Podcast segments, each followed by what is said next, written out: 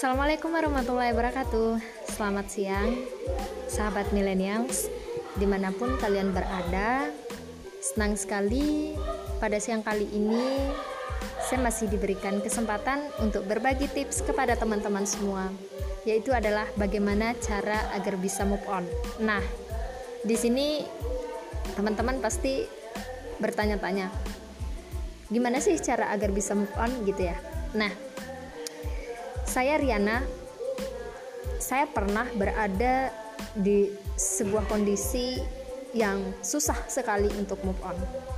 Namun dengan keinginan dan kerja keras saya, akhirnya saya bisa. Dan semoga teman-teman yang mendengarkan saya kali ini bisa menerapkan apa yang pernah saya lakukan. Oke, move on itu kan tidak ada yang sulit sebenarnya kalau kita mempunyai kemauan. Ya, tips yang pertama yang harus teman-teman lakukan agar bisa move on yaitu adalah stop kontak sama mantan. Nah, siapa nih yang tiap kali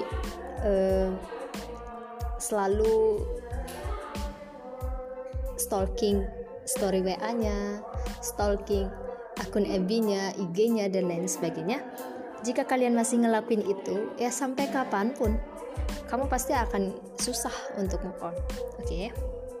Dan tips yang kedua yaitu adalah menghapus kenangan sewaktu bersamanya. Nah, siapa nih yang dulunya pas ulang tahun dikasih boneka? Oke, mulai dari sekarang kalau teman-teman mau melupakan, ya harus dilupakan apa yang menjadi kenangan masa lalu. Oke. Tips yang ketiga yaitu adalah bergerak. Loh, bergerak maksudnya kayak gimana ya? Jadi kalau kita tidak bergerak dalam artian kita stagnan di sebuah kondisi zona nyaman kita, ya sampai kapanpun kita gak bakalan bisa lupa gitu ya. Jadi kita harus bergerak, kita harus bergaul sama teman-teman kita, hangout sama mereka, maka akan secara tidak sadar kita pasti akan melupakannya gitu ya. Dan menyibukkan dirilah dengan hal-hal yang positif, bukan menyibukkan diri dengan mengingat-ingat dia gitu ya. Hey, mantan kita itu belum tentu mengingat kita, tapi kita selalu mengingat dia, kan itu bodoh namanya. Oke, mungkin itu saja tips dari kakak yang bisa kakak bagikan kepada teman-teman. Semoga berhasil ya.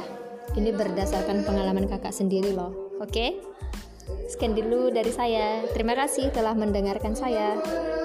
Wassalamualaikum warahmatullahi wabarakatuh.